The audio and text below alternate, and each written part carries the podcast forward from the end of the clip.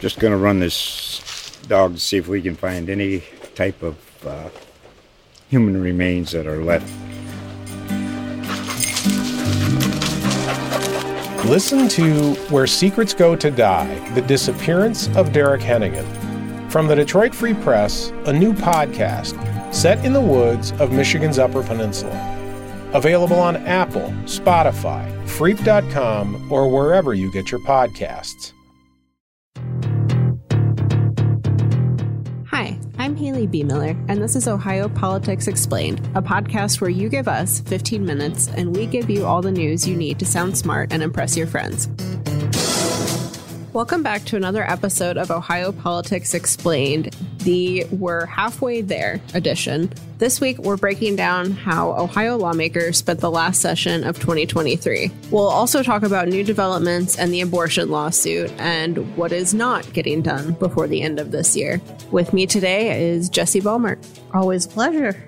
So, most of the news this week came out of Wednesday's House and Senate sessions lawmakers passed a controversial bill that would restrict transgender medical care and prevent trans women and girls from playing in female sports. Then the House surprised us and overrode DeWine's veto of a bill that keeps cities from banning flavored tobacco. This marks the end of the first year of the legislature's two year session. That means we don't have lame duck this month, but this week felt a little lame duck ish.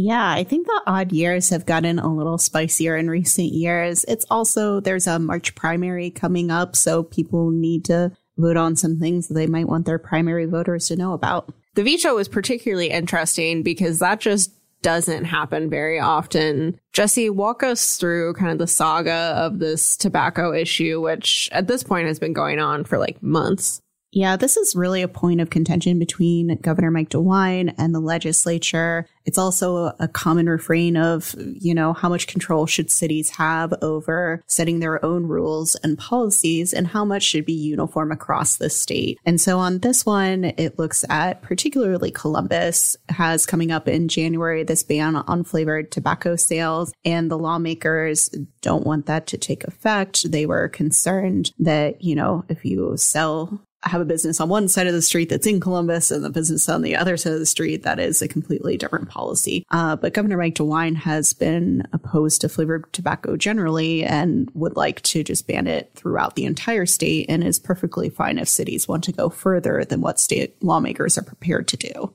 And it was pointed out to me too that this bill language is actually written pretty broadly. So if it ends up becoming law, basically the state has a lot of power to regulate tobacco and it seems like some other local regulations could be preempted as well.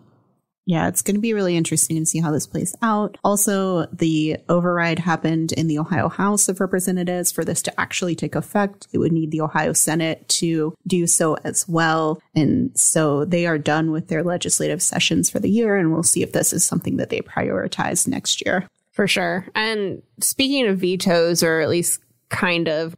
Now that this trans medical care bill has passed, you have House Democrats, LGBTQ advocates calling on DeWine to veto this. They say it, someone yesterday called it state sponsored bullying, essentially against transgender Ohioans. But then you have proponents of this legislation saying it's going to protect kids from getting treatments that maybe they shouldn't be getting at a super young age. I don't really think we know yet how DeWine feels about this. Yeah, Governor Mike DeWine has been asked a few times about this bill and has kind of demurred and said that he wants to see the full language or the final version before actually making a decision. If you're looking for some like crystal ball or tea leaves, you could look to some of the comments he made in 2021 when lawmakers were considering a portion of this bill, which would ban transgender girls from participating in female sports. At that time, he was saying that this should be left to the high school athletics association, that they were able to kind of regulate this policy, which really affects fewer than a dozen um, children each year. So he was not a huge fan of that particular proposal, but this bill that passed really includes that sports element. It includes a lot about healthcare and what could be provided or could not be provided. And it's worth noting that in Ohio, there's no surgeries that are being performed on minors. So that also came up in the debate. Right. And the bill looks a lot to uh, puberty blockers and hormones, and healthcare providers have pointed out that children in Ohio aren't getting these prescriptions or really any medical treatment without parental consent. Yeah, so really all eyes are on Governor DeWine and whether this is something that he would veto. And then per our earlier discussion about overrides, um, given the amount of votes that this bill got the first time around, it's possible that lawmakers could try to override a veto. So I don't know how that works into kind of the thought process or calculation of what the governor does next. All right. Just going to run this dog to see if we can find any type of uh, human remains that are left. Listen to Where Secrets Go to Die The Disappearance of Derek Hennigan. From the Detroit Free Press, a new podcast set in the woods of Michigan's Upper Peninsula. Available on Apple, Spotify, Freep.com, or wherever you get your podcasts. Now let's shift to what the House and Senate didn't get done before breaking for the holidays. And there are a couple pretty big topics on this list. For starters, lawmakers still haven't agreed on changes to the new recreational marijuana law. The Senate passed a plan last week with bipartisan support, but the House is basically still figuring out what they want to do. And House and Senate Republicans have been in the room together, but those talks really aren't going anywhere. Yeah, basically the response to issue two, which passed pretty significantly in Ohio, has been really complicated because there's so many different aspects to this bill. So you're looking at uh, the consumer, like how many plants should they be able to grow? Should it be the six per person, 12 per household that passed in issue two? or something less, which is what the Senate has proposed.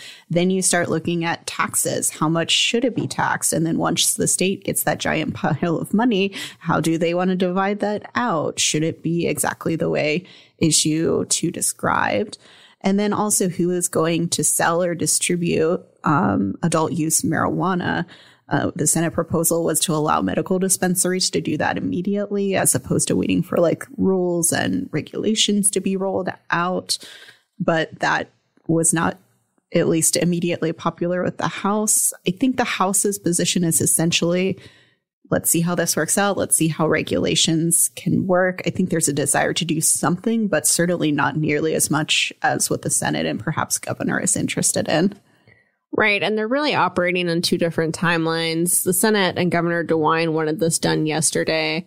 House Speaker Jason Stephens has noted that while it is legal to use marijuana in Ohio today, we still have a ways to go before there are going to be legal sales because dispensaries need to get up and running and things like that. So, from his vantage point, and I think the vantage point of a lot of other House Republicans, you know, it's like these issues basically aren't relevant yet.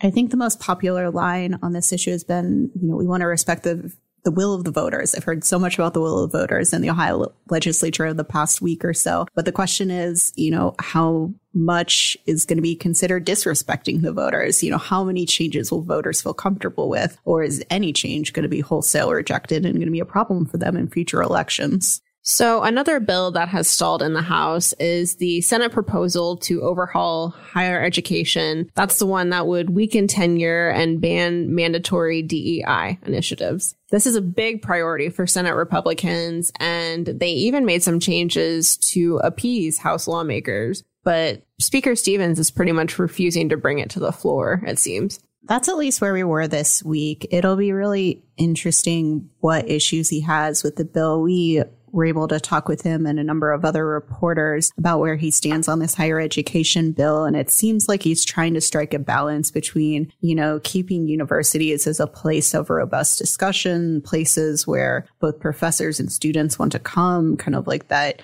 economic generator for the area. It's a lot of the reason why someone might come to Ohio State and stay in Columbus or go to UC and stay in Cincinnati. So it's definitely an economic driver for these areas, but also there is this conservative concern and feeling that uh, liberal ideas are being either pushed on college campuses or the conservatives don't have as much of an opportunity to express their opinions. And so there really is a groundswell of support from that, even kind of nationally. So those are kind of the two ends of the spectrum that keep pulling at each other when it comes to this particular bill. It's also interesting that this is a priority of the Senate and it's currently less of a priority of the House Speaker.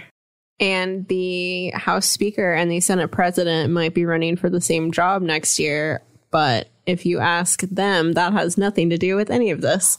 Yeah, it's kind of the elephant or the elephants in the room in the Ohio General Assembly right now is just the future leadership of the Ohio House of Representatives. We're going to find out soon uh, who is filing in all of these House seats, and that could, you know, affect the dynamics of that chamber going forward. Our last topic for today is yet another development in the lawsuit over Ohio's ban on most abortions. Now, as you know, voters approved a constitutional right to abortion in last month's election, but there's a whole lot of legal maneuvering that needs to happen to overturn the restrictions that are currently on the books. Jesse, what's the latest?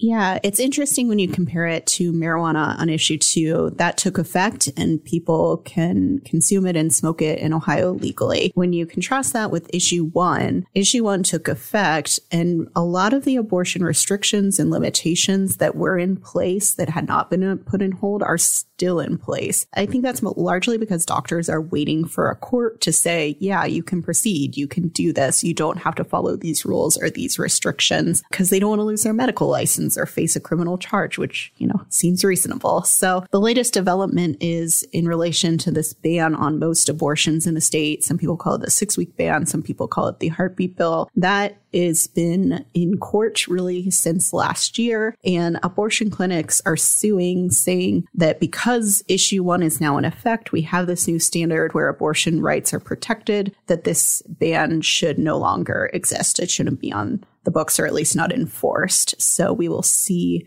what the judge does with that. But it does seem like folks on both sides are admitting that there's really no way for this particular law to go forward under the new standard that voters approved.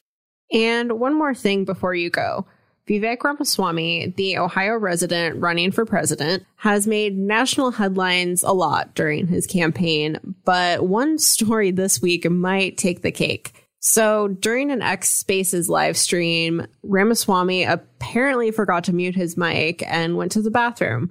Other speakers heard the sound of water trickling in the background and awkwardness ensued. I don't even really have words for this, but you know, politicians are just like us. Ohio Politics Explained is brought to you by the USA Today Network Ohio Bureau. You can check us out on X, formerly known as Twitter, at Ohio Explained. Just going to run this dog to see if we can find any type of uh, human remains that are left